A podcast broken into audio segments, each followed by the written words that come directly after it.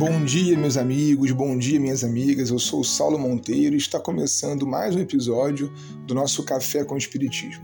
E eu quero saber como você está no dia de hoje. Eu desejo do lado de cá que esteja muito bem. Mas olha, se não tiver sendo possível estar bem hoje, calma, viu? Não fique mal por não estar bem, porque faz parte dos ciclos. Hoje nós estamos mais uma vez juntos e juntas reiniciando eu amo recomeçar. E você? Vamos hoje conhecer, ou a partir de hoje, pelo menos um pouquinho, de um outro clássico espírita.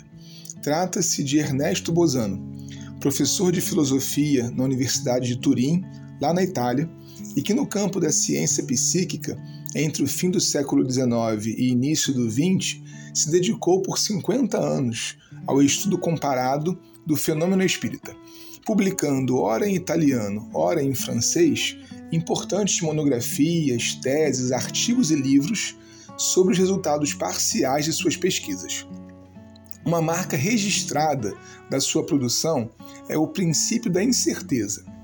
Ele nunca afirmava como verdade o produto de sua observação, por entender, como Kardec, aliás, que um fato precisa ser catalogado para que, com o tempo, outras documentações corroborem ou não aquilo que foi visto. O que ele chamou de ciência da alma seria ainda muito debatido e estudado ao longo do período em que ele atuou, até o início do século XX. Infelizmente, como já conversamos aqui, no Brasil o Espiritismo tornou-se exclusivamente religioso, abrindo mão desse pressuposto filosófico científico. Isso, a nosso ver, empobrece o Espiritismo. Bozano pensou isso quando disse assim: sem esses conhecimentos, oriundos das investigações metapsíquicas, não poderíamos ter, certamente, mais do que modismos. Ora, o Espiritismo, minha irmã e meu irmão, se propõe a estudar uma lei que é natural, é a relação entre os mortos e vivos através da mediunidade. Seu ponto de partida em Kardec é empírico, e em obras como a de Bozano encontramos os porquês de não nos afastarmos da ciência experimental. Sem ela, conforme defende o autor, perdemos o controle do conhecimento espírita que acaba por se tornar objeto de fé, quando deveria ser objeto de saber. Quando nos debruçamos sobre o Espiritismo clássico, como aqui nesse momento, descobrimos também muitas informações que são repetidas hoje, mas que têm experimentações antigas que precisaríamos revisitar para criar de novo um ambiente propício ao desenvolvimento mais largo da ideia espírita.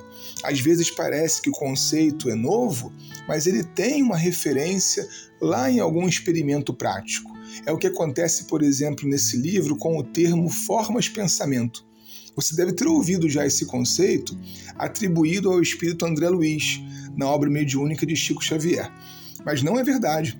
Ali é só uma citação daquilo que o filósofo alquimista Van Helmont, que introduziu esse termo, foi recuperado e largamente estudado por Ernesto Bozan. O objetivo então do livro, que passaremos a estudar a partir de hoje e por algumas semanas, segundo o seu próprio autor, é demonstrar que nada mais importante para a pesquisa científica e para a especulação filosófica há do que a demonstração apoiada em fatos da seguinte proposição: pode um fenômeno psicológico transformar-se em fisiológico. O pensamento pode fotografar-se e concretizar-se em materialização plástica, tanto quanto criar um organismo. Nossas conversas serão então, gente, sobre a capacidade humana de projetar para fora de si as ideias que circulam em sua mente, entendendo as consequências do pensamento, seus usos e sua ação. É incrível como que, em todo o processo do autoconhecimento, o saber espírita colabora. Saber como funcionamos enquanto almas e de que maneiras isso se reflete no corpo. Pode nos auxiliar na ação íntima e também no mundo de relação exterior. Seja muito bem-vindo e muito bem-vinda a mais essa viagem pelo Espiritismo Clássico. Um forte abraço e até o próximo Café com o Espiritismo.